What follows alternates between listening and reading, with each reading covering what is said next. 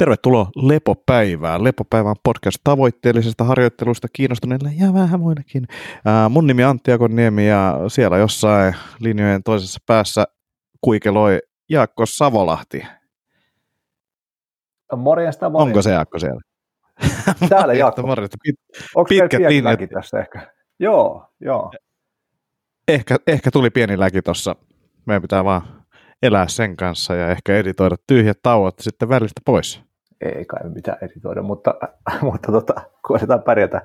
Liian pitkä etäisyys, kun jätkäkin jossain, jossain maaseudun keskellä siellä rentoutumassa. Kyllä, Porvoon suunnalla tällä hetkellä täällä hotellin huoneessa sängyn päällä nauhoittelen podcastia. Oikein hyvä, oikein hyvä. Joo, terkut maalta sinne, sinne maalle. Kyllä tota, tämä maaseudulla eläminen on tietenkin erilaista kuin kaupungissa eläminen, mutta yksi selkeä havainto, mitä nyt on tullut, kun alkanut ilmat, illat pimenee, että, että näiden vuoro, tai vuoden aikojen vaihtelu kyllä on ihan eri lailla konkreettisesti läsnä kuin mitä kaupungin keskustassa, missä käytännössä niin kuin aina vähän valosaa kuitenkin.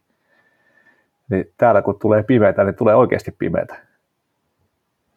Ootko mennyt aikaisemmin nukkumaan nyt jotenkin tuon ansiosta?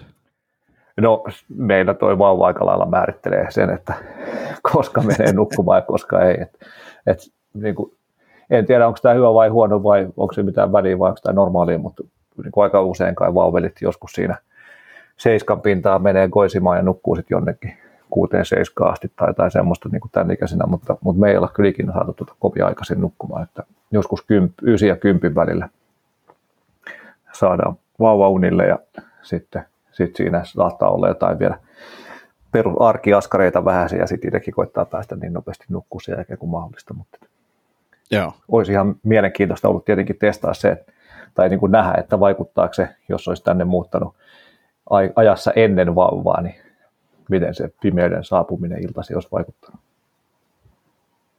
Nyt on sadonkorju on tehty ja näin, niin onko siellä vielä jotain, potaatit on nostettu maasta, mutta et onko vielä jotain tämmöistä satoa korjaamatta tämän vuoden osalta? No tota, lähinnä tuommoista nelijalkaista satoa, jos sattuisi saamaan. Et, et tota, pääsin, pääsin messiin paikalliseen hirviporukkaan ja metsästysporukkaan, mikä oli mahtava juttu. En ollut ihan varma, että miten helposti se onnistuu, onnistuu tämmöiselle uudelle tulokkaalle ja, ja miten, millainen kielimuuri saattaa olla esteenä tai muuta, mutta ei mitään. Meillä on kivasti kaksikielinen porukka ja, ja tosi hyvä vastaanotto ollut, ollut messi sinne mukaan. Ja ehtinyt nyt muutamana lauantaina, me, meidän porukka siis jahtaa pelkästään lauantaina yleensä. Tai niin kuin mun, mun kokemus on ollut se, että yleensä on niin kuin lauantai, sunnuntai jahdit niin kauan kuin lupia riittää, mutta täällä ollaan vaan lauantaisin liikkeellä ja se on ollut kyllä tähän tilanteeseen itselle tosi sopiva. Okay. Ehtinyt vähän sitten hirvijahteihinkin rentoutumaan ja myös sykkeitä nostamaan. Tullut ekaa kertaa, ekaa kertaa tilanteita, niin, niin tota, ei ole vielä, en ole vielä liipasinta painanut, mutta, mutta tota, päässyt näkemään ihan, ihan vierestäkin hirviä, mutta, mutta tota, se on kyllä aika, saa kyllä aika kovat okay, kierrokset päälle. Joo, joo, siis ihan, ihan törkeän siistiä kyllä on ne komeita, komeita eläimiä kyllä. Okei, okay. aika makeata ja siistiä, että löytyy siitä läheltä, kun tuossa just yksi, yksi kaveri on käynyt kyllä, mutta että se ajelee Turkuun joka viikonloppu metsälle, niin on se niin kuin vähän mm. karun kuulosta. No se noin, niin kuin, että pääsee vielä oma alueen porukan kanssa, niin varmaan niin kuin on silleen niin kuin ihan hyödyllistäkin niin kuin, tavallaan oppia tutustua jengiin ja muuta. Et, et, et, et Just näin. Varmaan jotain Just yhteistyöhommia näin. muutenkin tulee eteen. Joo, kyllä, kyllä. Joo, kyllähän mekin tosiaan Broidin kanssa silloin parit vuodet ajeltiin tuonne Etelä-Karjalaan viikonlopuksi jahtihommiin, niin oli se raju homma aina perjantain työviikon jälkeen pimeydessä tuuttaa sinne ja sitten viikonlopun jälkeen sitten pimeydessä ja räntäsateessa ja mitä kaikkea siihen mahtuu matkan varrelle, niin nelisen tuntia ajella takaisin.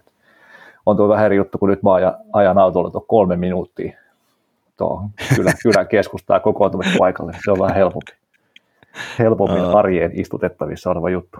Mutta joo, toi on kyllä ihan oikein, mitä sanoit, tai niinku se, että on tosi kivaa myös siinä mielessä, että pääsi porukkaan, että, että tutustuu paikallisiin ja sillä integroituu osaksi yhteisöä varmasti ihan taas eri lailla tuommoisen yhteisen harrastuksen kautta, mikä on tosi kiva juttu myös.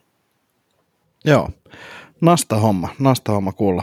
Onko tota, nyt kun vauva ei nuku ja metsällä oot käynyt ja syksy tulee, niin onko ehtinyt treeni, treenijuttuja tekemään mitään? Jätkä nauraa kysymyksen päälle. Tiedät, mikä on vastaus. No kyllä. Saattaisi olla joku todella positiivinen yllätys tulla, että oon ennättänyt. joo, joo. On, on, olemassa semmoinen niin kuin valmennuksellinen tekniikka kuin motivoiva haastattelu. Ja sitten Akonniemen keksintä tämmöinen vittuilevat kysymykset. Tämä kuitenkin pitää, pitää ottaa huomioon se, että tehdään viihdyttävää podcastia samalla. Niin. niin tärkeää, että jätkä ainakin viihtyy. Ai, ai. Nämä on usein pitkiä, pitkiä lähetyksiä ollut. Niin. jotenkin, jotenkin pitää saada vähän naurua tähän alkuun ennen kuin alkaa taas se Jaakon loputon puhuminen puheohjelma. Joo, jos tietää silleen, että käsikirjoitus lukee ihan kuin muistiinpanoja luennolta, niin pitää tota, tsempata tässä. ei kai, ei kai. Meillä on, meillä on mielenkiintoinen aihe tulossa kyllä. Jätkä joudu kahvia koko aamupäivä, että pystyisi se... En, en itse asiassa ole ihan hirveästi juonut, mutta kävin hakemassa ihan tätä lähetystä varten niin tuosta tota, uh, infotiskiltä tällaista kahvia, ja kun otin sitä kaadoin, niin sieltä työntekijä juoksi hirveät tahtiin luokse ja sanoi, että se on kyllä nyt tosi vanhaa kahvia. Mä sanoin, että ei se mitään, että se ajaa varmaan tehtävänsä silti. Ja siis tämä ei ollut kyllä kovin hyvää, mutta sanoisin, että kofeiinipitoisuus oli kohillaan ja paahtoaste, niin olisin pannussa vielä mennyt tummemmaksi, niin se oli oikein kiva. No niin, hyvä. hyvä. Joo, mutta siis mutta vastaus siis et, yst- et, ystävälliseen, ystävälliseen, kysymykseen kaverin huolta, huolta pitävää tiedusteluun, niin joo, aika, aika vähissä, että koitan tota, ottaa irti kaiken, mitä tämä kun maalla asuminen arkiliikuntoineen tuo ja, ja ottaa niistä ilon irti ja pienet intervallitreenit on Taaperon kanssa, kun se on nyt alkanut tykkää tämmöisistä vähän niin kuin raisuimista leikeistä iskän kanssa, niin, niin saa juosta ja, juosta ja heitellä ja, ja tota, kopitella ja muuta semmoista, niin siitä sitten pikkujumpat sitä kautta myös. Mites muuten tämmöinen niin kuin vaunujen kanssa kävely ja muu, niin, niin, niin nukahtaako te skidi siihen, että tuleeko semmoista harrastettua?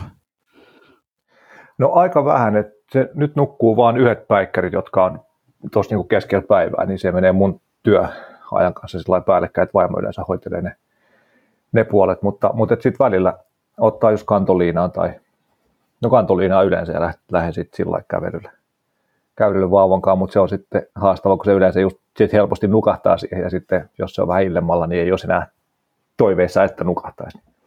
Niin sekin, niin, niin, niin, sekin niin. mikä oli semmoinen hyvä niin kuin arkiliikuntamuoto just, just tota, niin kuin pienemmän vauvan kanssa, kun sitä nuk- nukkuu vähän useammin ja eri aikoihin, niin, niin nyt sekin mahdollisuus vähän mennyt tämän uuden unirytmin myötä.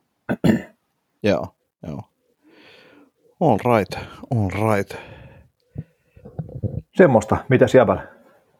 Tota, tota, uh, no treenijuttui on, on tullut painittua enemmän, paitsi että nyt oli viikko meni oikeastaan semmoisessa pienessä flunssassa. Hmm. Veikka, että lähti influenssarokotteesta tota, liikenteeseen, kävi ottaa sellaiset tuossa pari viikkoa sitten, niin sitten siitä muutaman päivän viiveellä vaimolle tuli pieni flunssa ja sitten itselle sen jälkeen testit, koronatestitulokset oli negatiivisesti ja näin, mutta et, et semmoista niin nokkavuoti ei oikeastaan ja sykkeet nousi. Ja itse asiassa huomasin tänään, kävin tuossa ekaa kertaa vasta vähän tekee jotain niin kuin silleen, että hengästyy, niin, niin, niin sykkeet nousee edelleenkin aika helposti, että, että oli joku, joku flunssan tynkä siinä sitten, mutta tota, muuten niin kuin oikein, oikein hyvin, hyvin tässä tota, pyyhkii. Ää, on oppinut liikkuvuudesta uusia juttuja. Siis. Tuossa oli alaselässä oli vähän sellaista kireyttä vasemmalla puolella. Mulla on ennenkin ollut ja se liittyy jotenkin pakara-aktivaatiojuttuun ja kävin sitä näyttämään tuossa yhdellä kiropraktikolla ja, ja, ja sitten tämä kiropraktikko kertoo saman vinkin, mitä monet muutkin manuaaliterapeutit on joskus kertonut, ja veikkaa, että säkin oot kertonut sen mulle. Ja siis tämä, että laitetaan niin kuin, kun mulla on semmoista painijan kyfoosi on niin kuin kiltti tapa ilmaista se asia. Eli niin kuin, on tota, yläselässä tota, taipumusta olla, tai että, että, että ryhti on vähän huono ja sinne tulee semmoista kyttyrää, kyttyrää mikä omassa päässä niin koostuu pelkästään lihaksista, että se on niin kuin sen takia niin iso. Mutta, tota, monet on sanonut sitä, että pyyhe rullalle. IT-alan, IT-alan lihaskyttyrä yläselässä. Kyllä, painijan kyfoosi. aivan, aivan, joo. Kuulostaa todella hienolta. Tota, Kyllä. Mm, mutta siis hoidoksi on suositeltu useampaan otteeseen aikaisemminkin niin kuin sitä, että, että pyyherullalle ja sitten niin kuin lähtee tuolta kylkiluiden seudulta liikenteeseen, menee makaan siihen selälle ja päälle ja sitten vaan niin kuin on siinä paikalla ja sitten siitä niin kuin askel askeleelta mennään niin kuin hiljakseen ylöspäin. Nyt mä oon tehnyt tätä niin kuin minuuttikohda suurin piirtein näin, mutta siis Uh, mulla on kerrottu tämä useita kertoja ennen. Nyt oli vasta ensimmäinen kerta, että mä niinku oikeasti otin vastaan tämän vinkin johtuen siitä, että tämä kiropraktikko oli myös mustavyö prassijujutsussa. niin ja sitten se selitti kyllä, koska siis mun ajatus on mennyt ehkä sille pitkälti siihen, että, että, että, että joku tuommoinen rullahan on tehokkaampi kuin tuommoinen joku pehmeä pyyhe. Niin mm. sehän on niinku sama asia, mutta ei se ole sama asia, kun tuossa on tarkoitus olla passiivisesti siinä asennossa, että saada semmoinen niinku venyty sinne. Mutta nyt mä oon tehnyt sitä siis päivittäin tässä nyt puolitoista viikkoa, mitäköhän tässä nyt on, no ainakin puolitoista viikkoa, niin ensinnäkin mun selkä toimii nyt ihan eri tavalla. Se yläselkä on niin kuin paljon paljon liikkuvampi, mun ryhti on eri, mulla ei ole niin kuin mitään semmoisia niskajumeja ollut tässä niin kuin, okay, tai edes niin kuin suuntaa antavia semmoisia niin ilmiöitä, että saattaisi tulla niskat jumiin, niin se on ollut kyllä tosi kiva. Systerin määräisen kanssa tälle samalle, sama, samalle tota, ää, tavallaan reseptille nyt, että et, et hänkin saa sitä tehdä. Meillä on siis suvussa, suvussa selkeästi tuollaista tota, ongelmaa, mikä korostuu totta kai sitten, kun on vielä jossain tietokoneen ääressä näppäilemässä päivät pitkät, niin, niin, mm. niin laitoin hänet kanssa tekemään. En ole vielä sanonut mitään superhyviä tai siis ei ole tehnyt kuin muutaman päivän sitä, mutta tota veikkaa, että silläkin kyllä toimii toi. Ollut vaan mielenkiintoisia tiloja, siis kun alkuun sitä teki, niin kuin ensimmäiset päivät ei tunnu, että oikeastaan mitään tapahtuu, sitten ehkä tuntuu jotain, mutta sitten samalla kroppa alkaa laittaa hanttiin, koska se asento on niin erilainen varmaan, että mm. mulla niinku lavat kramppaili tai lavan lihakset, alueen lihakset kramppaili ja sitten mulla tuli, mulla on edelleen toi kylkiluiden alapuolella jotain vastaavanlaista pientä kramppia, mutta selkeästi niinku jotain okay. muutosta tapahtui, että on ollut kyllä siistiä. Ja jännä nähdä, miten se sitten näkyy tuossa, kun toi normalisoituu ja sitten saa vähän niin kuin ehkä rintarankaa avattua paremmin niin, niin tosi jännä nähdä, millainen fiilis tuossa tulee sitten loppupeleissä. Et nyt oli vaan siisti huomata, nyt kun käsiteltiin yläselkää, ää, mä olin siinä vaiheessa varmaan viikon tehnyt, tota, niin se reagoi ihan eri tavalla, että se ei ole semmoinen yksi, yksi iso kivi, vaan se on niin kuin silleen, että, mm. että se oikeasti joustaa ihan eri tavalla nyt jo. Hyvä, hyvä. Mutta semmoinen, se oli ihan siisti löytää. Joo, joo. Joo, tämä on, hauska tämä sun niin kuin tutkimusmatka liikkuvuuteen taas tältä, tältä kulmalta brasijutsu-harrastuksen myötä. Hauska kuulla, miten, millaisia havaintoja ja, ja millaisia keinoja löytyy niiden havaintojen edistämiseksi.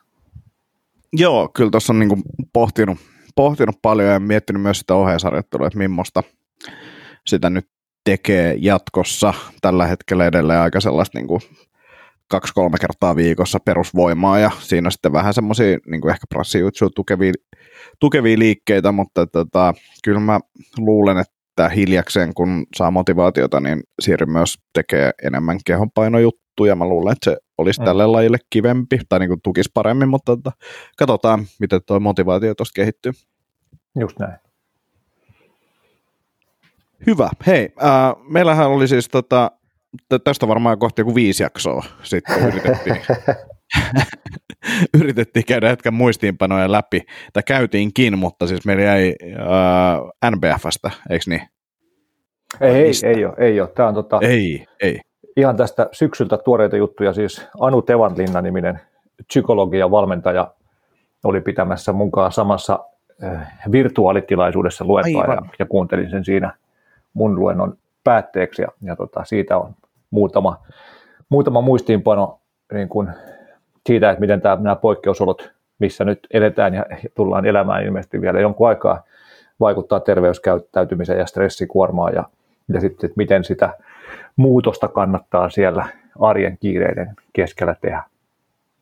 Ja saanko tähän vielä vetää pienen tämmöisen, koska täysin, että, että tähän hyvä kontrasti on myös kertoa se, mitä mä tein tässä niin kuin pari viikkoa. Joo. Mä pari viikkoa nyt, että tota, nyt mä oon lomalla, nyt mä oon, en ole herännyt niin aikaisin, mutta pari viikkoa heräsin tuossa niin viideltä aamulla. Ja ajatuksena se, että mulla on rauhallista aikaa tehdä, mitä mä teen, ennen kuin muut alkaa herää ja hiekottaa mun niin kuin, suunnitelmia. Ja sitten tota, toinen juttu oli se, että mä pidin huolta siitä, että mä seurasin palautumista ja menin ajoissa nukkumaan. Mutta tämä mä pakotin itteni heräämään aamulla aikaisin. Ensinnäkään ei ollut mitenkään niin kuin helppoa missään nimessä, vaikka se rytmi sieltä löytyikin, mutta se helppo, tai niin kuin helppous karjasi siinä, koska mun piti kävellä niin kuin seitsemän metriä herätyskellolle, niin sen, sen niin kuin välimatkana aikana niin ennätti kyllä niin kuin tota, keksiä niin monta tekosyytä olla heräämättä siinä, siinä kelloajassa. Mutta siis tähän näin, joka liittyy tähän teemaan, oli se, että mä sain todella paljon aikaiseksi. Mä sain ne kaikki vaikeat asiat aikaiseksi ilman mitään niin kuin kiireen tuntuu tai stressiä, jonka jälkeen sitten mä pääsin tekemään niitä palavereita ja sitten semmoisia niin kuin aivottomia tehtäviä, mitkä piti joka tapauksessa hoitaa ja näin mm. poispäin. Mä sain kaikki, kaikki tärkeät asiat tehtyä. Tuntui ihan voittamattomalta. Ää, aion palata siihen rytmiin vielä ainakin joksikin aikaa takaisin, katsoa vähän sitten, että miten niin tuossa oli kaikki noin flunssat ja muut ollut siihen samaan aikaan, niin mä en päässyt ihan hirveästi kovaa treeniä tekemään silloin, niin mä katson, että miten se vaikuttaa siihen, mutta tykkäsin kyllä, ainakin noin niin kuin tehokkuuden näkökulmasta, niin mm. tuosta tota, aikaisin heräämisestä. Plus mä koin, että mulla oli vähemmän stressiä, niin Joo. se oli mielenkiintoinen. Vaikka tehtiin ehkä niin kuin enemmän jopa juttuja kuin ää, silloin aikaisemmin, että mä luulen, että tuo rytmittää luonnostaan sen niin kuin sellaiseksi, koska jos sä heräät viideltä, niin et sä niin kuin jaksa surffaa jotain Facebookia ja YouTubea silloin, mm. vaan sit sä ehkä teet niitä asioita, mitä pitäisi tehdä, koska se herääminen ei ole niin mukavaa. Just niin. Joo, tosi hyvä. Just näin. Koska, koska menit nukkumaan, paljon tuli unta ja miten, miten palautuminen reagoi siihen? Uh, menin menin niin kuin yhdeksältä sänkyä. Uh, palautuminen oli silleen, että, että niin kuin Karmin yllättikin. Selkeästi niin kuin se, että kun mä menin tuntia, puolitoista tuntia aikaisemmin nukkumaan, niin mä sain niitä niin kuin tavallaan alkuyön ehkä syvää unta enemmän. Mm. Tuntui siltä, että pelkästään jos mä menin aikaisemmin nukkumaan, niin kuin jeesas tosi paljon sen palautumisen myötä, ja mulla oli monia aamuja sille, että mä olin niin kuin Karminin mukaan täysin palautunut, jota mulla aika harvoin tulee niin kuin edes normiunilla, niin, niin, niin se, se, oli mielenkiintoista, että jotain siinä niin kuin ehkä se just mun mielestä Ourakin joskus suositteli mulle niin kuin aikaisempaa nukkumis- tai nukahtamisajankohtaa, niin siinä voi olla jotain, että, että mä saan sen niin kuin sitten alkuyöstä, jos mahdollista, niin, niin, niin hyvää unta, mutta sitten mulla oli kyllä sellaisia, että mä huomasin, että, että, että tiettyinä iltoina, mä musta mulla taisi olla joku keikka siinä tai jotain, mä pääsin vasta niin kuin puoli 12 maissa nukkumaan tässä sänkyyn, niin, mm. niin, niin sitten oli niin kuin ihan pakko laittaa pikkasen eteenpäin, plus sitten mulla oli niin kuin aina mahdollisuus ottaa päivätorkut ja otinkin niitä, että et mm. se oli vähän sellaista, mutta tota, olisin kuvitellut pahemman näköistä, mä olisin toki lopettanut sen siinä vaiheessa, jos alkaa näyttää, että se palautuminen niin kuin menee ihan nolliin tai jotain sellaista, niin, niin seurasin sitä, mutta siis huomattavasti paremmalta se näytti, kun mä pelkäsin. Just näin. Joo, kyllähän meillä varmaan, jos miettii ihmistä lajityypillisesti ja päivän kulkua ja valoja va- pimeän vaihtelua, niin varmaan se meidän optimi, tai optimi, mutta semmoinen niin kuin biologisesti normaali unirytmi olisi se, että me oltaisiin joskus 8-9 aikoihin, mennään nukkumaan ja sitten joskus viiden maissa heräillään, kun alkaa olla niin kuin niitä kylmimpiä hetkiä just ennen sarastusta. Eli tämä meidän nykyinen normaali, että yhdessä toista tai jostain sieltä, sieltä sitten nukutaan kuuteen seiskaan tai minne nukutaankin, niin on selkeästi myöhäisempi kuin se meidän biologinen normaali, ainakin mun käsityksen mukaan, ja, ja se varmasti näkyy sen unen, unen palauttavuutena, just niin kuin säkin huomasit, että ne ekat tunnit siellä unessa on palauttavampia, kun ne saa aikaisemmin päivästä, eli ne menee paremmin sen valon ja pimeän vaihtelun kanssa yksin. Joo, mielenkiintoisia kyllä ja siis tota, pitää leikkiä ton kanssa lisää ja just katsoa sitä alkuyötä, koska tota, mä siis, mun mielestä siitä on puhuttu jossain ehkä jossain podcastissakin, mitä mä oon lukenut alkujen tunneista, mutta tota, oli ihan mielenkiintoinen kokeilu. Joo, siis tota, miten mä oon ymmärtänyt sitä on se, että, että meidän just melatonin ja kortisolitasot määräytyy kumminkin isolta osin sen pimeän ja valon vaihtelun mukaan, vaikka meidän vuorokausirytmi olisi, niin kuin uni, univuorokausirytmi olisi erilainen. Ja, ja sitä kautta sitten kortisolitasot rupeaa nousemaan jo aamuyöstä korkeammalle, jolloin sitä syvää unta on vaikeampi saada, jos mennään myöhemmin nukkumaan. Et se vanhan kansan sanonta siitä, että, että niin kuin tunti ennen puolta yötä vastaa kahta tuntia puolen yön jälkeen, niin siinä voi olla ihan oikein niin kuin biologinen perä. Joo, joo. Siistiä. Joo, mutta tosi, tosi hauska kuulla kokeilusta ja hienoa, että toimi, toimi ja pystyy, tai ainakin nyt pystyy sitä jotenkin siihen omaan arkeen sovittaa. Että kyllä mä uskon, että mullekin olisi tosi hyvä, jos, jos joskus niin kuin kasin aikaa oikeasti jo pystyisi pistämään tosi hyvän rauhoittumisen päälle ja viimeistään ysiltä olisi, olisi pää tyynyssä ja sitten voisi herää luontaisesti sitten, kun se tapahtuu, niin, niin varmasti olisi palauttavampaa unta kuin, kuin mitä se on, että jos menee sitten 11 tai 11 maissa nukkumaan. Tietenkin mä oon niin pitkään mennyt kympin aikoihin nukkumaan ja edelleenkin pyrin siihen, mutta nyt se menee ehkä johonkin 9 ja 11 välillä vähän enemmän randomisti sen nukkumaan meneminen itsellä, eikä ole mitään Joo. hyvää, hyvää rutiinia siihen iltarauhoittumiseen kuin mitä taas ajassa ennen vauvaa oli. Ja siis pakko sanoa, että tämä on myös niinku pelkästään toi aamuherääminen, niin kyllä sen pystyy tekemään tyhmästikin ja sitä viimeiskin kun on kokeillut jonkun viikon vetänyt viiden aamuheräämisiin, niin sitten vedettiin kahvin voimalla ja niin kuin silleen väkisin, niin kyllä sen pystyy silleenkin tekemään, mutta sitten päästään ehkä just tähän niin kuin päivän epistolaankin, että miten saa itsensä hyvinkin nopeasti poltettu, poltettu loppuun. Niin, kyllä, just näin.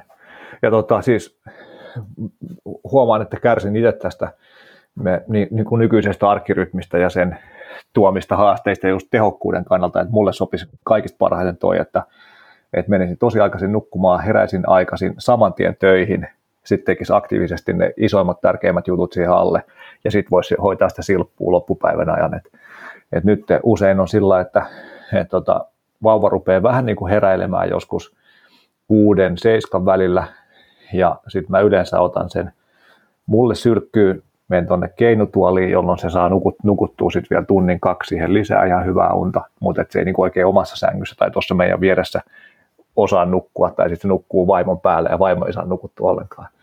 Et kun vaimo hoitaa ne yöheräilyt ja syötöt, niin mä annan sitten yleensä aamulla sitten aina vaimonkin nukkuu sen tunnin kaksi siihen lisää.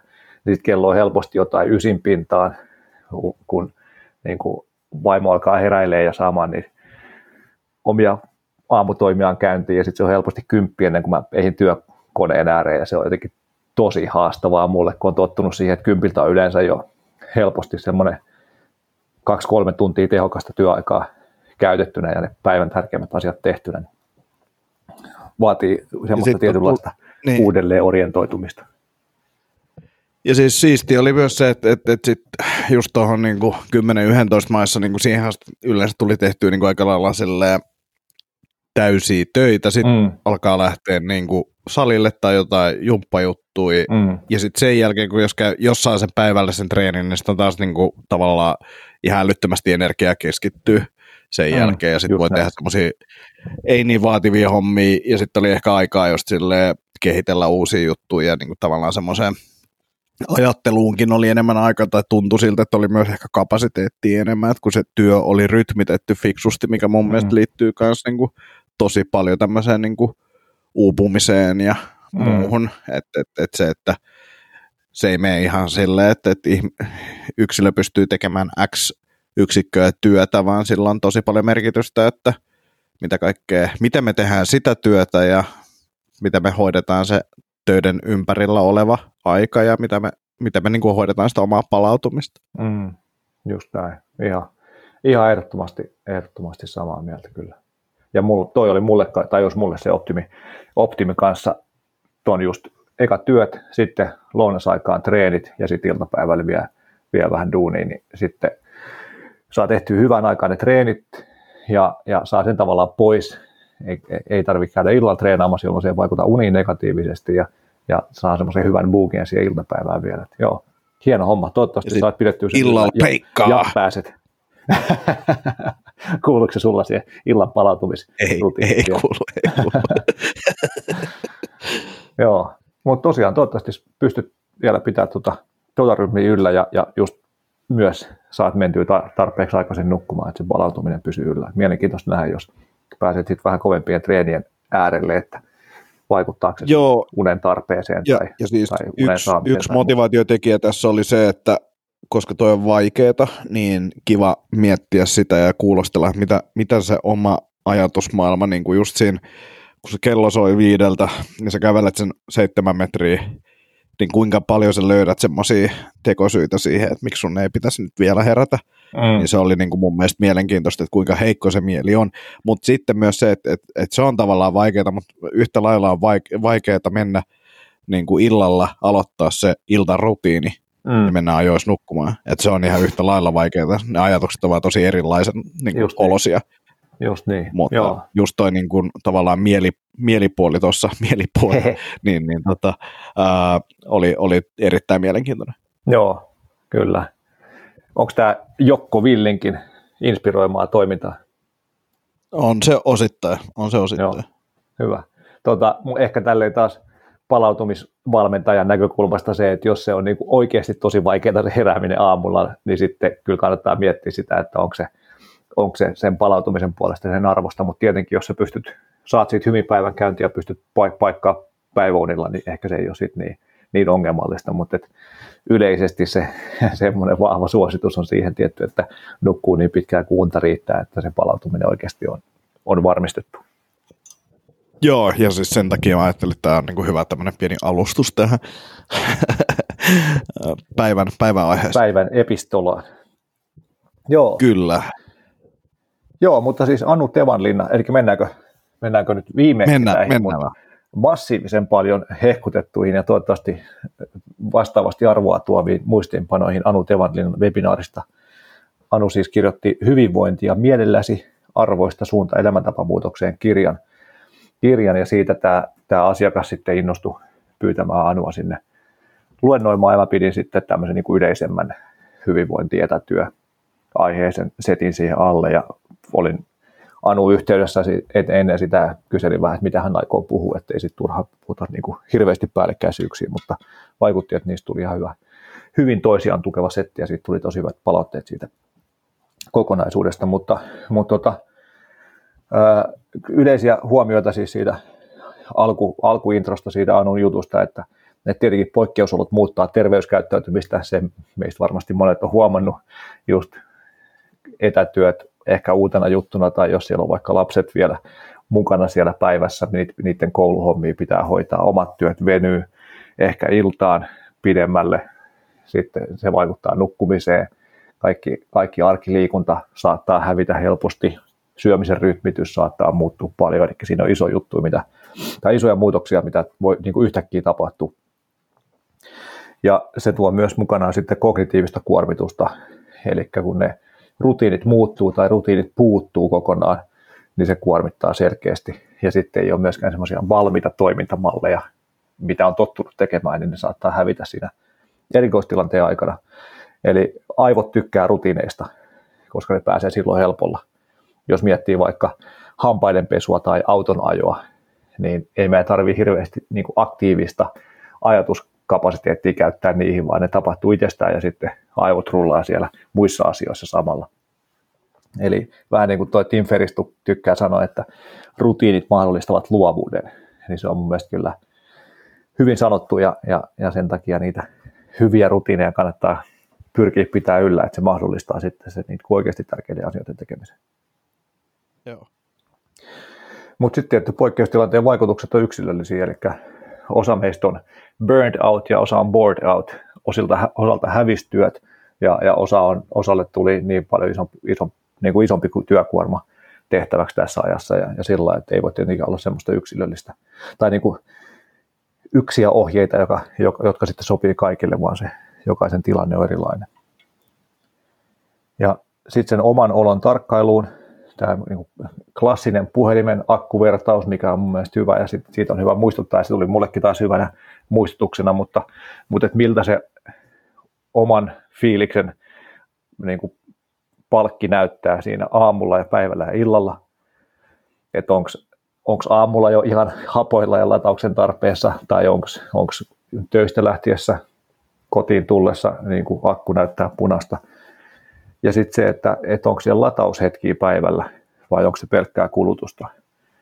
Ja tästä tulee taas niin kuin hyvin vertauskohta tai niin kuin yhdenmuka, tai niin kuin sama juttu kuin tuolla First Beat-mittauksissa, missä aina, aina tavoitteena olisi se, että, että siellä päivässä ne myös näkyy semmoisia vihreitä palautumisen hetkiä. Onko sen ajatus siis se, että niin kuin yleisesti tulisi palautumista enemmän vai onko siinä niin kuin päivän keskellä tulevassa palautuksessa tai muuta niin kuin, tavallaan ajatusta? No siinä on se, että se katkaisi sen, niin kuin, että se ei olisi pelkkää kuormitusta ja, ja hermoston aktiivisena olemista se päivä, vaan että siellä olisi jotain, jotain hetkiä, jossa se hermoston aktiivisuus pääsisi laskemaan, jolloin se kokonaiskuormitus laskisi ja jolloin sitten yleisesti saattaisi tai niin kuin näkyy yössä. Elikkä, eli yksi semmoinen vertaus, mitä, mitä tuo First Beat puolella on niin kuin valmentajat tai kouluttajat käyttänyt, oli se, että yö väritetään päivän toimilla. Niin jos se päivä, päivä on semmoinen punainen hyökyaalto, eli siinä First Beat-raportissa stressitila näkyy punaisella ja palautumisen tila vihreällä, niin jos se on semmoinen punainen hyökyaalto, niin se helposti sitten valuu sinne yöhön, yön puolelle asti ja sielläkin on sitten vähemmän vihreitä kuin voisi olla, jos siellä päivässä olisi enemmän palautumista. Aivan, joo. Sitten Anu oli tämmöinen mun mielestä ihan fiksu niin kuin pahvilaatikkometodi, eli normisti kun ollaan läsnä töissä, mikä oli uusi sana mulle, mikä opin tuossa pari päivää sitten jostain uutisista, niin läsnä töissä ne työpaperit ja työkoneet ja muut jää sinne toimistolle, mutta etätöissä ne saattaa olla jossain keittiön pöydän nurkalla koko ajan näkyvissä ja sinällään niin kuin muistuttaa niistä työasioista ja, ja pitää ne mielessä ja, ja tuduulista siellä vilkkuu ja aini toi, toi jäi tekemättä ja siihen maili jäi vastaamatta. Niin ajatuksena se, että, että työpäivän jälkeen laittaa työpaperit ja läppärin pahvilaatikkoa ja jonnekin, jonnekin kaapin perukalle sillä että se pysyy poissa mielestä ja poissa silmistä sen vapaa-ajan aikana. Toi on mun mielestä hyvä ajatus, mutta sitten taas kun työt jutut on usein päässä, niin on niin tavallaan helppo laittaa sinne se kone, mutta silti, silti ainakin mulla niin on, on paha tapa sit miettiä siltä, että vitsi, sekin juttu, sekin pitäisi tehdä, ja aa, vaikka siitä on kuin tudu ja näin.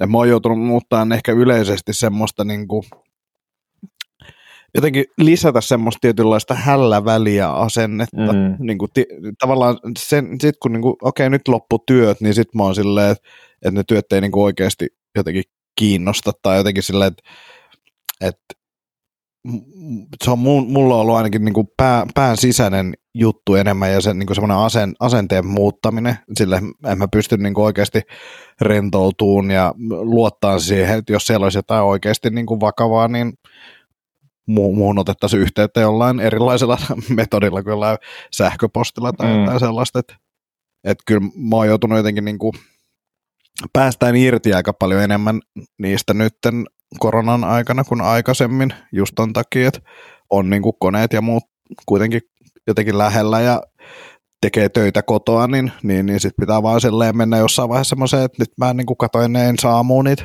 mm. työjuttuja. Joo, joo, just näin. Joo, mäkään en ole niin kuin, tota, oikeastaan miettinyt tai kokenut ongelmaksi sitä, että mä käytännössä aina kun on tässä yrittäjänä ollut, niin mulla on ollut työpiste jossain olkkarin tai makkarin nurkassa. Ja e, en mä ole niin oikeastaan huomannut, tai joku treenivalmennuskassi jossain, jossain siinä nurkassa lojumassa, niin en mä ainakaan kokenut, että se toisi niitä työasioita enemmän mieleen kuin mitä ne, mitä ne jo muutenkin on ilman niiden näkemistä, mutta voihan se olla, että että jos ne olisi ollut jossain työhuoneessa, minkä saisi oven suljettua ja sillä sitten niin kuin, tavallaan tämmöisen fyysisen toiminnan myötä ehkä helpotettua sitä, että ne jää pois mielestä myös, niin, niin olisi voinut tuoda jonkunlaista parempaa kykyä rauhoittua, en tiedä, mutta, mutta en ole tosiaan tota itse niin kuin hoksannut ongelmaksi. Joo, ja sitten ehkä tämä on enemmän niin kuin oman pään sisällä myös niin kuin itsellä, koska sitten kun mä aloin kellaan sitä silleen, että jos sen sanoo sillekin asiakkaalle esimerkiksi, että hei, että, mä teen töitä niin kuin kello viiteen asti ja sitten mä seuraavana aamuna Uh, ja tämä on vaan sen takia, että mä pysyn niin kuin hengissä tai niin. kuin, että mä pystyn, pystyn jatkamaan tätä sun auttamista, niin, niin, niin mä luulen, että nekin olisi silleen, että joo, joo, totta kai ei tässä mikään niin Kuulostaa fiksulta, niin. Niin, mutta se on niinku itse, itse jotenkin, nyt siellä odotetaan ja näin tekee niinku itsestään liian tärkeän kuin mitä oikeasti on. Joo, joo. Siis todellakin, ei kun siis, siis varmasti me, ne niinku paineet, mitä, mitä asettaa, asettaa, on saattaa usein olla erilaiset kuin se, mitä se toinen osapuoli odottaa sille, sille toiminnalle. Jep. Ja tota, joo.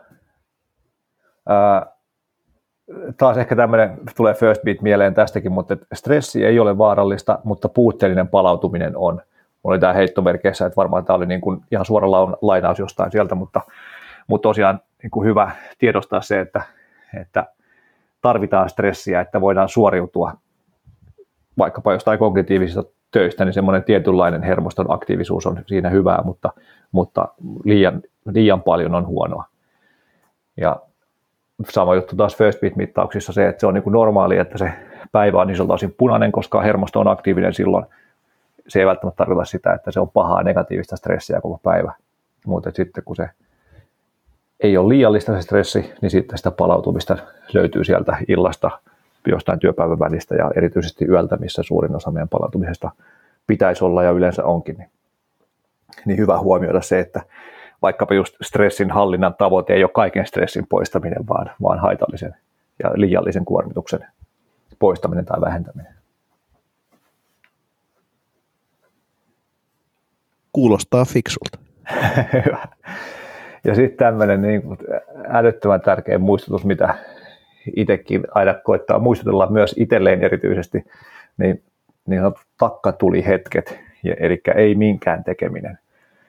Jatkuvasti vaikeampaa tässä nykymaailmassa, kun kaikkea on koko ajan tarjolla ja mahdollista, ja, ja pitäisi tehdä, ja pitäisi olla siellä, ja pitäisi vastata viesteihin, ja pitäisi olla tavoitettavissa, ja pitäisi ehtiä katsoa se dokkari ja ne sarjat, mitä muutkin on kattonut, ja pitäisi ehtiä käymään treenaamassa, ja jos miettii taas meidän lajityypillisen toiminnan kannalta, niin meillä on ollut valtavasti semmoista aikaa, missä me ei ole niin varsinaisesti tehty mitään.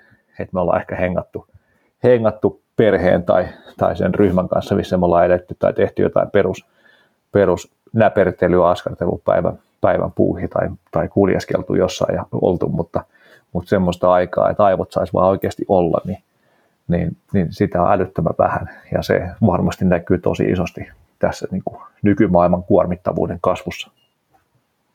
Ja sitten tuossa on vielä se, että, että nyt kaikki nuo esimerkit oli jotain mielenkiintoisia juttuja, töitä ja harrastuksia ja muita, mutta sitten some, mm. joka riistää ihan samalla lailla sitä keskittymiskykyä ja huomiota ja Kyllä. täyttää niitä niin kuin tyhjiä hetkiä. No siis just tajusin. E- tajusin eilen, siis kävin hieronnassa tässä näin ja niin kuin, hierontahan siis ensinnäkin se on, se on niin kuin yksi helppo tapa saada pakotettua aikaa omille ajatuksille ilman, Kyllä. että sä niin kuin, oot tekemässä mitään turhaa niin, niin, tai mitä, mitään tota, hirveästi aktivoivaa siinä samalla, niin, mm. niin, niin se on niin kuin hyvä, mutta siinäkin niin kuin se oli hauska, mä olin noin 10 minuuttia etuajassa siinä odotushuoneessa, supermukava odotushuone, kivat valot, ää, kiva musiikki, tosi rento, niin kuin, ja sitten oli, olikohan siinä, siinä tasalla vielä joku vesilähde tai joku tämmöinen, niin kuin, että, että, että siinä oli niin kuin, kiva katellakin. Mutta silti mä olin niin kuin ensimmäiset viisi minuuttia, sitten kymmenes minuutista silleen vaan jotain somessa vaan sille, että olisiko täällä jotain. Mä oon kyllä päivän surfannut, että ei täällä ole mitään. Että jos täällä olisi jotain silti, että olisi kiva niin kuin nyt tähän jotain. Niin kuin. Sitten vaan sille, että, että, että tässä on niin paljon siistimpää, jos mä laitan vaan tämän puhelimen niin kuin, pois niin. ja keskityn tähän näin. Niin kuin, että nämä on panostanut tähän, tämä on niin kuin oikeasti ihan siisti. Tässä on niin kuin siisti olla vaan ja niin kuin hetki mm. rauhoittuu ennen kuin menee hierontaan niin kyllä mulle ainakin toi some, vaikka mulla on kaiken näköisiä blokkereita ja rajoituksia ja näin, niin, niin, niin kyllä se vaan niin kuin vie osan siitä ajasta, minkä voisi käyttää fiksumminkin. Mm. Ja sitten mulla ainakin, niin kuin kyllä mä koen sen, kun mä juttelen stressantuneiden ihmisten kanssa, ihmiset, jotka tekee tosi paljon asioita, ää, tarkkailen, mitä mä itse toimin, niin kyllä mä niin kuin sanon, että yksi, yksi tämmöinen ei palauttava asia, joka tuo meille lisää kuormaa meidän elämään, on some. On, on. Ihan ehdottomasti. Ehdottomasti, joo. Se on niin kuin, se kuormittaa niin kuin jo pelkään olemassaolollaan sillä että nyt siellä, just niin kuin säkin tuossa, että jotain täällä varmaan on nyt, mun pitä, mitä mun pitäisi nähdä, mutta ei tämä kuitenkaan, ja sitten harmittaa, että on siellä, mutta silti on siellä.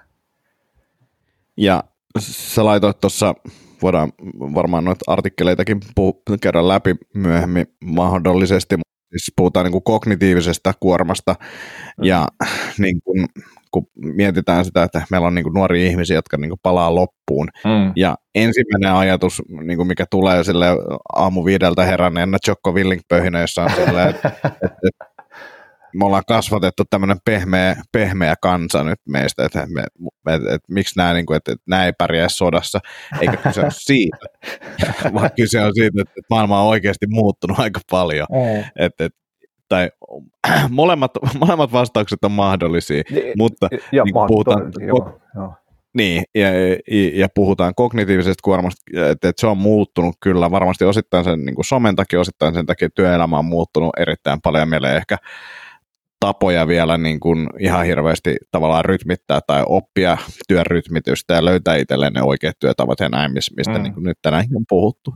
Mutta kyllä mä silti niin kuin sanoisin, että, että yksi, yksi iso juttu valitettavasti on se, on se some, mm. että jos tuntuu siltä, että, että mä en jaksa töissä, niin, niin, niin se ratkaisu ei ole välttämättä rentoutua surffaamalla Facebookiin, vaan miettiä, että mitä jos vähän yrittäisi vaikka vähentää iltaisin vaikka sitä somen käyttöä. Mm, no just näin. Joo, todellakin. Some, some ja niin kuin muut tavallaan si, pikaviestintävälineet ja muut tämmöiset tavat pitää yhteyttä ihmisiin. Et, et aikaisemmin, jos piti mennä naapuriin tai soittaa tai lähettää kirje, niin se ei ollut ihan niin hekkistä se homma kuin se, että, että nyt joka suunnassa piippaa koko ajan ja, ja niihin pitäisi vastaa ja olla messissä keskusteluissa ja ehtiä katsoa ne linkit, mitä jengi tuuttaa eri viestintävälineistä ja kaikkea muuta. Niin, joo, sitten jännä, minkä mä luin niin tämmöinen tutkimustulos, että, että mikä oli koettu taas sit palauttavaksi, oli, oli se, että kuuntelee, kuuntelee podcasteja. Et ni, niitä pystyy kuuntelemaan enemmänkin. Et meidänkin näitä vanhoja jaksoja, niin ihmiset on alkanut kuuntelemaan alusta asti. Joo, että, joo varmaan se on, joku tyyppinen joo. unilääke. joo, mutta se on, se on kyllä, huomaan ton ihan sama, varsinkin taas nyt vaikka en niin kuin käytännössä somessa hirveästi ole, mulle ei oikeastaan mitään niin kuin jossain fasessakaan mulle ei näy, näy feedia ollenkaan, vaan mä käyn siellä lähinnä tekemään työhommia ja katsoa Messengerin tarpeen mukaan.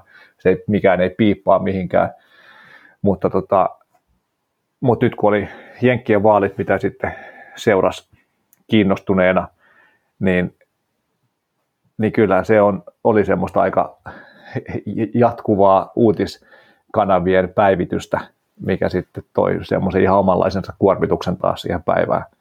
Et sen sijaan, että vaikka olisi ollut läsnä oikeasti lapsen kanssa ja leikkinyt, niin sitten siinä samalla koitti vähän katsoa, että no onko nyt tapahtunut muutosta viimeisen tunnin sisällä tähän johonkin Arizonan laskutilanteeseen, mikä nyt niin kuin ääntenlaskutilanteeseen, mikä nyt on niin kuin täysin tarpeeton juttu, mutta, mutta silti se oli tuntui tarpeelliselta, että tämä pitää saada tietää just nyt. Niin, ja sitten kun tuossa on se, että vaikka somesta puhutaan, että se on, joo, että se on suunniteltu niin, että se tota, vie mahdollisimman paljon meidän aikaa ja huomiota, niin ihan samalla lailla ne uutissivustot on suunniteltu, että Kyllä. ei siinä ole niin kuin mitään, mitään eroa, että turhaa sitä somea pelkästään niin kuin syyttää kaikesta, niin. että totta kai niin kuin uutissivustot, kaikki nämä TV-ohjelmat, kaikki nämä, niin kuin niistä tehdään koko ajan sellaisia, eh, mitkä vie enemmän ja enemmän tai todennäköisemmin sitä meidän aikaa. Mm. Kyllä, kaikki, kaikki tehdään tietenkin koska, koukuttaviksi, koska fyrkkaa tulee siitä, jos ihmiset viettää siellä aikaa ja klikkailee ja ostaa ja tekee asioita ja käy, käy mainostajien sivuilla ja muuta kaikkea, niin mitä enemmän siellä on ihmisiä, mitä pidempään niin siellä on ja aktiivisemmin, niin sitä paremmin sillä bisneksellä menee. Ja nykyään on aika isot, isot rahat kyseessä ja niin kuin paljon mahiksia ja ymmärrystä siitä, että miten ihmisiä saadaan koukuttumaan erilaisiin asioihin ja sitten se, se osaaminen on käytössä myös tietenkin semmoisiin hommiin, mitkä ei välttämättä meidän hyvinvointia ja terveyttä just tässä hetkessä tue.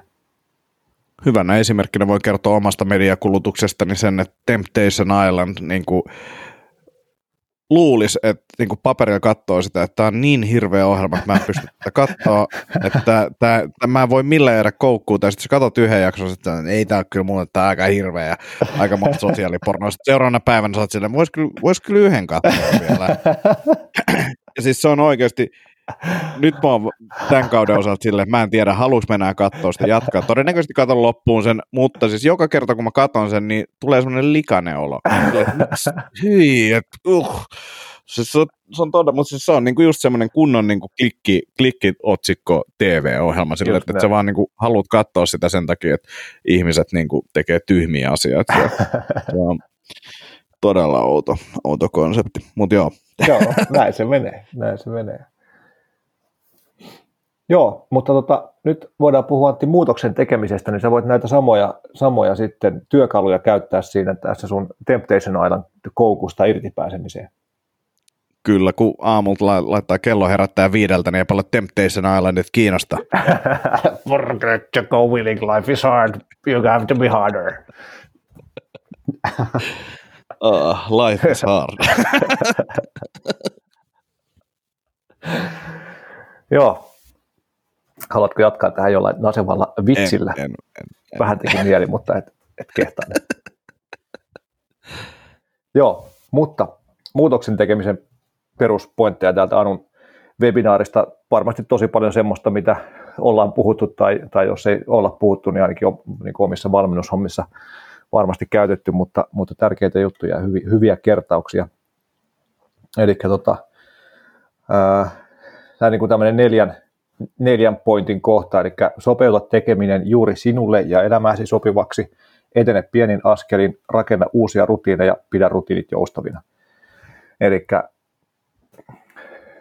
niin kuin, juttu, mikä on saanut valmennuksessa tai tästä, tässä valmennusta tehdessä joutunut opettelemaan silloin alkuinnostuksen jälkeen tai niin kuin sitten tavallaan muokkaamaan ehkä sitä omaa ymmärrystä siitä, että että se, että, että se mitä ihmis, se niin kuin valmennettava on valmis tekemään tai mikä sen elämään sopii, voi olla erilainen kuin mitä valmentaja kokee optimaaliseksi tai semmoiseksi, mitä olisi nyt syytä tehdä.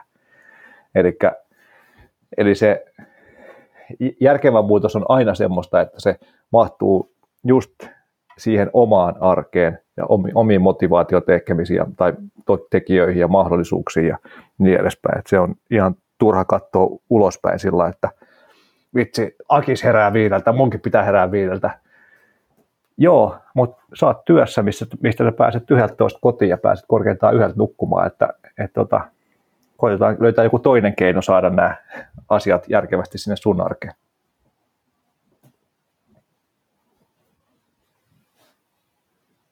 Haluaisitko kommentoida tätä aamuheräistä? Halo? Saat kommentoida just niin kuin haluat. Aa, ei mulla mitään kommentoida. siis, Mutta on, ja siis kyllä mä sanon niin sen, että, että voin kommentoida sen verran, että, että niin kuin oma, omassakin niin kuin elämässä niin tietyssä vaiheessa niin olen herännyt aamulla aikaisin, ja se ei ole ollut niin kuin paras ratkaisu siihen. Mm. Sen takia, kun sen on oppinut kantapään kautta, niin, niin kuin tosi varovasti suhtautuu siihen nyt. Ja, ja ehkä niin kuin myös itse huomannut sen, niin kuin, että, että jos jotain muutoksia oman elämän alkaa ajamaan, niin ensinnäkin se on yksi kerrallaan, ja sitten se lähtee niin kuin naurettava helposti liikenteeseen. Mm. Niin kuin, et, esimerkiksi kävelyn lisääminen tuossa noin, niin kuin minkä tein jokin aika sitten, niin, niin, niin lähti vaan siitä, että, että, että niin kuin puhutaan ihan vain siis päivittäin niin kuin pikkasen enemmän ja sitten mm. hiljakseen niin kuin sitä vaikka tuntuisi, että voisi vetää vaikka 20 000 askelta tai 30 000 askelta tai juosta, niin ei, vaan niin kuin tosi hissukseen mennään eteenpäin ja tavallaan varmistetaan se, että luodaan se rutiini ensin ja just sitten näin. aletaan vasta nostaa sitä volyymiä. Just näin, just näin, oikein hyvä.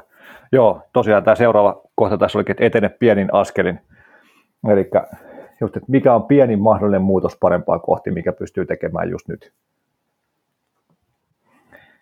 Sen sijaan, että just, että kävelen tällä hetkellä 2000 askelta, huomisesta lähtien kävelen 20 000 askelta joka päivä. Hyvin todennäköisesti ei tule onnistumaan tai muutu, muutu rutiiniksi hirveän helposti.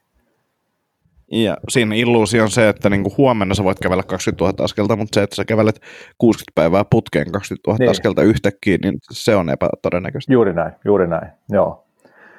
Joo, ja, ja sitten se tahdonvoiman käyttäminen on, tai tahdonvoima on rajallista, ja sitä kuluttaa kaikki muukin elämässä, niin kuin tässä ollaan puhuttu, puhuttu somesta ja muusta. Että se muu elämä ei paina pauseen sen muutoksen tekemisen ajaksi. Eli sen oikeasti pitää mahtua sen muutoksen siihen just, just tämän hetkiseen elämään. Ja, ja koska se tahdonvoima on rajallinen, niin sen takia on tärkeää rakentaa niitä rutiineja. Eli että se ei perustu pelkkään tahdonvoimaan sen asian toteutuminen, vaan se muuttuu pikkuhiljaa rutiiniksi. Eli uusi Mutta, rutiini... niin, sano vaan. Niin. Mutta tahdonvoima on myös asia, jota voi kasvattaa. Juuri näin. rajallinen, kuten voima, niin, niin, niin sitä voi kasvattaa. Just näin, just näin. Ja myöskin sen käyttämisestä voi tehdä tavan, jolloin se tuntuu niin kuin yes. helpommalta ja luontevammalta, että okei, hei, mä oon tottunut siihen, että pistän itseni tekemään asioita, vaikka lähden sinne kävelylle tai, tai käyn treenaamassa tai menen aikaisin nukkumaan tai vastaavaa. Tai aamulla, it... jos, joka huono esimerkki nyt tässä yhteydessä, mutta aamulla jos tuntuu siltä, että niin kuin väsyttää, vaikka, vaikka olisikin palautunut, sanotaan näin se, niin se, että sä silti teet sen jutun, vaikka väsyttää, ja kuuntelet ja fiilistelet sitä oikein, kun se sun mieli meinaa antaa periksi, niin siitä tulee myös sitä tahdonvoimaa. Joo, joo, just näin. Joo, eli, eli tosiaan niin kuin se rutiini rakentuu toistoilla pikkuhiljaa. Pikkuhiljaa puhutaan helposti kuukausista siitä, että et saa oikeasti yhden uuden tavan muodostettua ja pikkuhiljaa sitten kevennettyä sitä tahdonvoiman käyttämisen tarvetta ja sitten muodostuu uusi rutiini, eli se automatisoituu se toiminta. Ja sitten se, että pidetään ne rutiinit joustavina. Tietenkin tässä taas se, että miten joustavina riippuu siitä, että millainen henkilö on. Että jos vähän, vähän joustaa, esimerkiksi vaikka syömisen kanssa monella on se, että, että jos vähän joustaa, niin, niin sitten se homma lähtee lapasesta saman tien. Mutta, mutta et kumminkin semmoinen tietynlainen joustavuus, että, että tota, pystyy elämään sitä normaalia elämää ja ottaa sen elämän muutokset vastaan. Ja, ja jos se nyt just nyt tänään tai tällä viikolla ei onnistukaan se uuden, uuden rutiinin mukainen toiminta, niin, niin sitten siihen on mahdollista palata vielä ensi viikolla ilman, että on sillä että, että koska nyt se meni päivä meni pilalle, niin tämä koko homma on pilalla ja mä en tee enää mitään ja ostan sipsejä ja karkkia ja syön niitä loppuelämäni niin kuin me harmillisen usein tehdään. Et kun yksi kompastuminen tulee, niin, niin me heitetään hanskat tiskiin ja, ja sitten mietitään, että kaikki on pilalla ja sitten pistää ihan plörinäksi koko homma. Niin, ainakin, ainakin niin kuin tämän päivän osalta. Että tämä päivä meni nyt näin, että huomenna sitten uudestaan ja tänään muuten niin. mitä vaan, koska tämä yksi juttu meni jo näin ja sitten kun sanot niissä muissakin perille, niin mitä sun tahdonvoimalle käy, niin ei sille hyvin käy, sitten sä oot seuraavana päivänä, että no en mä jaksa tänään, että huomenna nyt taas. Ja sit on Just näin. Just näin. Just näin, joo, eli se on semmoinen, pidetään joustavina, mutta, mutta tota, sillä ajatuksella, että, että just että se positiivisen kautta, että, että yksi kömmähdys ei kaada koko projektiin. Ja sitten semmoinen mun mielestä hyvä, hyvä näkemys, että sen niin kuin ongelmalistauksen sijaan etenee ratkaisukeskeisesti. Eli ei sillä, että no ei tämä onnistu, koska tämä ja toi, ja en mä voi tehdä tämmöistä, koska näin, vaan sillä että okei, hei, mä haluaisin tehdä tämmöistä, miten mä voisin saada sen onnistumaan, mihin mä pyrin, mitä mä haluan saada aikaiseksi. Sitten mun mielestä tämmöinen hyvä ajatus, mikä oli ehkä itselle avistuksen uusi, oli se, että missä on suhteessa siihen tavoitteeseen, vaikka paasteikolla 90, niin sekin antaa perspektiiviä siitä, että millaista se toiminta kannattaa tässä vaiheessa olla. Ja sitten muodostaa tietynlaiset ratkaisuvaihtoehdot sille, että mitä, miten tätä asiaa voi lähteä etenemään ja sitten katsoa taas sieltä sen pienimmän askeleen, pienimmän muutoksen, mikä on tässä hetkessä mahdollinen. Ja sitten se, että täsmentää sen tekemisen konkretian tasolle. Eli se on myös usein semmoinen juttu, mikä valmennustyössä tulee eteen just, että ihmiset on sillä että haluan nukkua paremmin ja mennä aikaisemmin nukkumaan ja, ja syödä fiksummin. Sillä joo, hyvä. Nämä on tosi tärkeitä tavoitteita, mutta mitä se tarkoittaa sulle, sun elämässä, sun arjen tasolla. Jep. Meidän aikaisemmin nukkumaan, kyllä... okei, tarkoittaako sitä, että mennään kympiltä nukkumaan? Jos tarkoittaa sitä, että mennään kympiltä nukkumaan, niin kirjoitetaan se tavoitteeksi, että menee kympiltä nukkumaan, ja mitä se edellyttää sitten sen muun toiminnan osalta, että pystyy menemään kympiltä nukkumaan. Ja mennäänkö viikonloppuun kympin nukkumaan? Niin, Entä kyllä. jos kaikki, kaikki muut niin pyhät ja muut, että miten, miten niissä toimitaan? Just näin. Että onko se sitten viisi kertaa viikossa kympiltä nukkumaan vai jotain muuta? Niin, kyllä, kyllä. Joo. Joo. Ja sitten niin kuin vielä muistutus, että onnistunut muutos on aina yksilöllinen, eli, eli tosiaan se sopii siihen sun arkeen, sun motivaatiotekijöihin, sun mahdollisuuksiin, sun reunaehtoihin ja, ja sen mukaan edetään, että ei tosiaan tarvitse välttämättä katsoa somesta muita muutoksen tekijöitä, mikä sitten saattaa aiheuttaa tietynlaista, tietynlaista angstia, että noi, noi onnistuu tuolla tekemään tämmöisiä ja tämmöisen. Vähän ehkä itse asiassa mistä puhun, puhun tässä omassa lähipiirissänikin paljon, paljon on se, että, että kun katsotaan, että no vitsi, tuo menee tolla ja toi menee tolla ja, ja toi onnistuu tossa, niin sitten kun katsotaan tuhannen ihmisen joukkoa, joista jokainen onnistuu yhdessä asiassa, ja sitten niin projisoidaan se itteen, että itteni, itteni pitäisi onnistua jokaisessa näistä tuhannesta asiasta, koska näistä nämä muut ihmiset onnistuu niissä, niin se siinäkin mielessä ehkä se sosiaalinen media voi kuormittaa ja tuoda sellaista tiettyä painetta, että ei osata ehkä ottaa sitä huomioon, että, että se ihminen, joka siinä yhdessä asiassa onnistuu, missä itse ei ole onnistunut, niin ei välttämättä onnistu hirveän monessa muussa, missä itse onnistuu, tai sillä on muita vaikeuksia, mitkä ei tule ilmi siitä, just siitä postauksesta.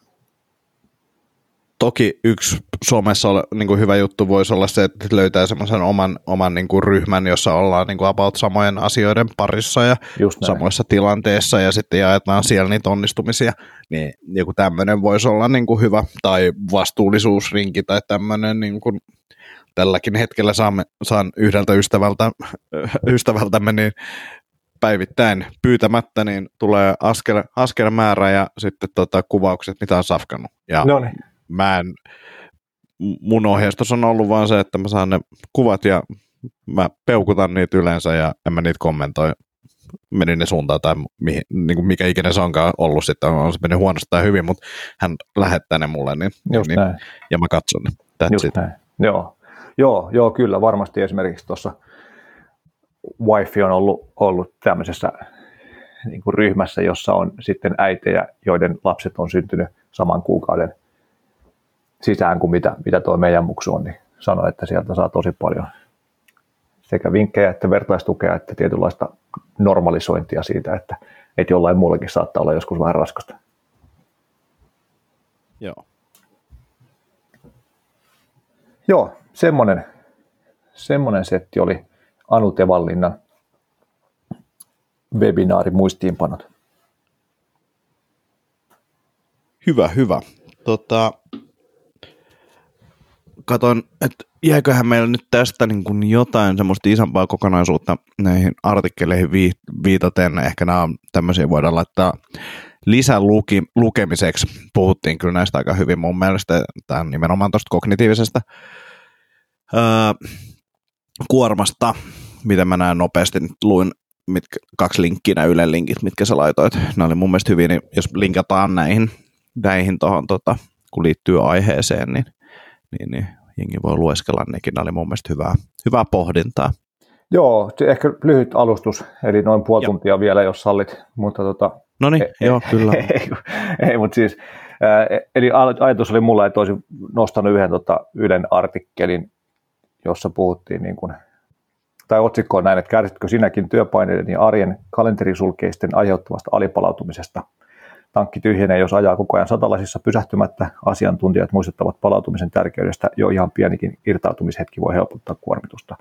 Tämä oli joskus tota, syyskuussa muistaakseni, ja, ja oli mun mielestä niin hyvä artikkeli, että postasin sen jopa LinkedIniin, mitä en muista koskaan viimeksi jonkun artikkelin postannut sinne – sinne, vaikka muita postauksia onkin tehnyt, mutta, mutta tosi, tosi hyvää asiaa ja just niin kuin sitä samaa, mistä itse paljon puhuu, puhuu.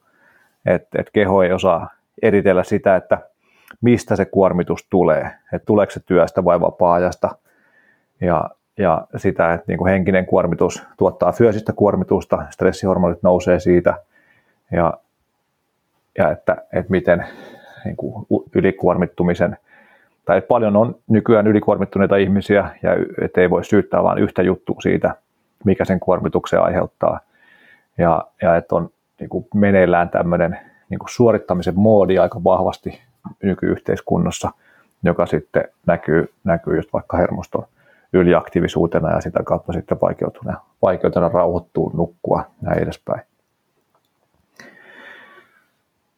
Niin tota, tässäkin just korostettiin tässä artikkelista tyhjän ajan merkitystä. Unen, uni on tärkein palauttava tekijä, siitä ei saisi tinkiä. Ei esimerkiksi niin, että lasten nukuttamisen jälkeen päivää jatketaan.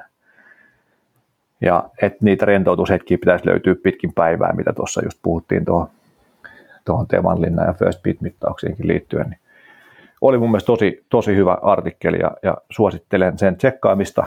Ja sitten itse asiassa kun rupesin sitä lukemaan nyt kertauksena tähän podcastiin, niin, niin sitten olikin taas Ylellä uutinen, että yhä useampi pari kolmekymppinen kokee työnsä henkisesti kuormittavaksi. Eli niin kuin työn kuormittavuuden kasvu on lisääntynyt alle 35-vuotiailla tämän vuosituhannen puolella.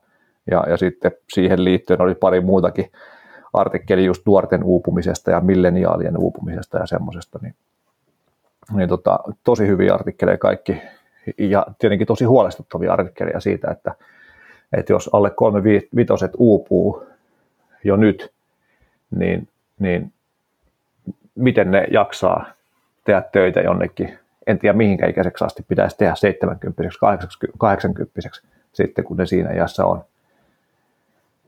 Ja mitkä... Niin, se riippuu siitä, että, että oppi, oppi, opitaanko nyt, kun uuvutaan, niin jotain, ja pystytään muuttamaan sitä käyttäytymistä, mutta kyllä mun mielestä niin kuin isosti tarvitaan keskustelua aiheesta mm. ja niin kuin tavallaan niistä työkaluista, ja ei, ei mulle ainakaan missään koulussa opetettu, että tälleen muuten, kun työskentelette, niin että tota, palan loppu, että kyllä se on niin kuin itse pitänyt jostain kaivaa, ja sittenkään niin kuin, sanon, nämä on niin yksilöllisiä asioita, miten ne menee jakeluun, ja mitä kautta tavallaan pääsee sinne käsiksi. Et, mm. niin kuin, tuli mieleen tuossa vaan se, että, että kun ihmiset kokee stressiä, sitäkin koetaan niin monella eri tavalla. Mä en itse asiassa koe, mä kovin usein niin kuin stressaisin, stressaisin asioista, niin kuin pohtisin ja en vaikka pystyisi nukahtamaan sen takia, mä pohdin jotain asiaa. Näinkin on joskus ollut, mutta ei, ei enää. Mutta mä oon huomannut sen, että niin kuin vaikea välillä tunnistaa itse edes, että on stressaantunut. Esimerkiksi jos mulla on illalla keikka, niin mitä mä koen on ehkä, että mua vähän ehkä jännittää jo etukäteen, mutta en mä koe, että mä niin kuin vieläkään niin kuin aktiivisesti mietin sitä, mutta silloin keikkapäivänä mä voi olla kotona, mun pitää lähtenytkin muualle, mä oon siis niin kuin ihan ihmisperse, siis sillä, että siis en nyt tee, mutta siis niin kuin kommunikoin niin kuin todella huonosti. Joo, just niin. näin ja mä en tee sitä niinku mitenkään tietoa, mä vaan niinku tajuun sen välillä, äh, okei okay, joo, mä lähdenkin nyt tästä niinku toimistolle tyyliin treenaan settiin tai jotain, mutta et, mm. et, et se niinku, stressi aiheuttaa meissä tollaisia reaktioita, että et tossakin niinku, jossain artikkelissa tuli jotenkin vaan silleen, että, että, että jotenkin saattaa vain yhtäkkiä huomaa, että sydän, sydän vaikka hakkaa, niin me ei välttämättä niin kuin ehkä edes itse tietyissä tilanteissa tiedosteta sitä, että me ollaan stressin alla, me vaan niin kuin, sit mm. tulee jotenkin, niin kuin, että me ollaan vaan tämmöisessä tilanteessa. Niin, niin kannattaa kuulostella niitä omia ajatuksia ja fiiliksiä kanssa, että, että, että niin kuin ehkä bongaa itsekin sen stressin helpommin sieltä, niin sitten sit pystyy niin kuin ehkä käsittelemäänkin sitä helpommin tai nopeammin. Mm, joo, kyllä se lähtee sitten tunnistamisesta, tunnistamisesta ja sitten niiden työkalujen harjoittelusta ja opettelusta, mutta mut ehkä mulla niinku vielä enemmän niinku sen yksilön vastuun, vastuun niinku lisäksi ja sijaan ehkä huolettaa se, että mihin tämä maailma on menossa, että mikä tässä maailmassa on semmoista, joka kuormittaa ihmisiä. Et sieltä tietenkin löytyy paljon asioita, mutta, mutta ainakin just näissä artikkeleissa puhuttiin siitä, että ei ole mitään niin selkeää juurisyytä löytynyt, mutta, mutta et monenlaiset, monenlaiset paineet on kasvanut. Et mun mielestä tässä ihan hyvin tämä tota, Eeva Koulu, Koulu kirjoitti tässä, tässä yhdessä artikkelissa, että et, tota, niin et, et paineet on kovia, että ennen piti menestyä, nykyään pitää menestyä ja olla onnellinen ja seurata omaa hintoa, intohimoa ja näyttää hyvältä, kun tekee tämän kaiken. niin kuin, et, et, ainakin oma fiilis on se, että tämä maailma on muuttunut valtavasti kuormittavammaksi monella tapaa, ja, ja se heijastuu siihen ihmisten jaksamiseen, ja, ja, ja että me ei, ei, ei vielä osata elää tässä maailmassa, ja miten osattaisikaan, kun tämä on muuttunut niin valtavaa vauhtia, ihan jopa pelkästään niin kuin meidänkin elinjän aikana, jos miettii, että kun me oltiin jotain lukio, lukioikäisiä, niin alkoi olla ensimmäisiä kännyköitä niin kuin jollain frendeillä tai, tai itsellä. Ja, ja nykyään pikkulapsilla on jo kännykät ja niin kuin valtavasti kehittyneemmät ja koukuttavammat kännykät kuin missä me ikinä tiedettiinkään silloin, kun me oltiin jo niin kuin nuoria aikuisia. Että, että on mennyt hyvin, hyvin erilaiseksi tämä maailma ja, ja sen kuormittavuus näkyy ja sille jon, jonkunlaisia keinoja sille pitäisi löytää, mutta se ei varmasti tule hirveän helppoa. Joo, ja varsinkin tuossa on se, että kun teknologiassa on myös ne hyvät puolet, niin mm. se, että se on kaksiteräinen miekka ja näin, mm. mutta tota, kyllä mä äh, paljon niin kuin laitan just itse tuon niin somen ja sitten sen, että me ollaan myös niin kuin yhteiskuntana ehkä ajauduttu semmoiseen tehokkuusansaan tai semmoiseen, mm. että, että ajatellaan sitä tehokkuutta liian lyhyellä aikavälillä. Mm. Se on niin kuin ehkä se juttu, että, että me niin kuin tiristetään ja, ja se liittyy ehkä just siihen, me mietitään muutenkin, just juttelin tosi yhden, yhden hyvän tutun valmentajan kanssa sitä, että niin kuin sitä sitku-ajattelua, mm. että sitku on eläkkeelle. Kyllä. Puhuttiin just sitä, että, että niin kuin meilläkin on tässä niin kuin työvuosia jäljellä aika paljon, että, että kyllä olisi varmaan kivempi, jos sitä ennen olisi jo semmoinen niin kuin siisti fiilis kyllä. eläkkeellä. Just näin. Niin, jos niin kuin hyvinvointivalmentaja puhuu tällaisia, että et kun ne, et nyt pitää niin kuin oikeasti alkaa miettimään, niin, niin mieti sitten tuolla tota, jotain Jantteri, joka ei ole edes Lepopäivä podcastissa kuullut, niin, niin kuin, kuin, niin kuin etäällä sitten ollaan. Miten että, hän voi edes kyllä... pärjätä elämässään, jos ei olisi kuullut niin. niin, sanos muuta. Ah, muuta. Todennäköisesti pärjää paremmin, kun kuuntelet tällaista hippien lässytystä.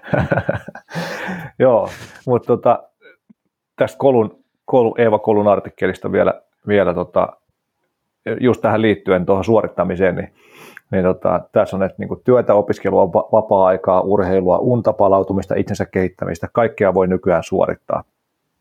Ja ää, kun tähän liittyen juttelin just yhden, yhden kaverin kanssa, joka niin kuin mukana tämmöisessä ympäristöjärjestötoiminnassa, ja sanoi, että sekin on niin kuin tosi haastavassa tilanteessa tällä hetkellä, kun se, siellä se aktiivien porukka vanhenee ja uusi on vaikea saada, kun jengi on niin kiireisiä kiinni nykyään, jossa on vaikka niin kuin opiskelijatkin, että ei ole enää semmoista opiskelun ohella tehtävää niin kuin aktiviteettia läheskään niin paljon tai aikaa tai voimavaroja sille, vaan se, se ihan vaan se opi, opiskelut ja elämä jo ehkä lukiosta lähtien niin kuin syö ihan eri lailla voimavaroja kuin mitä vielä meidän aikana.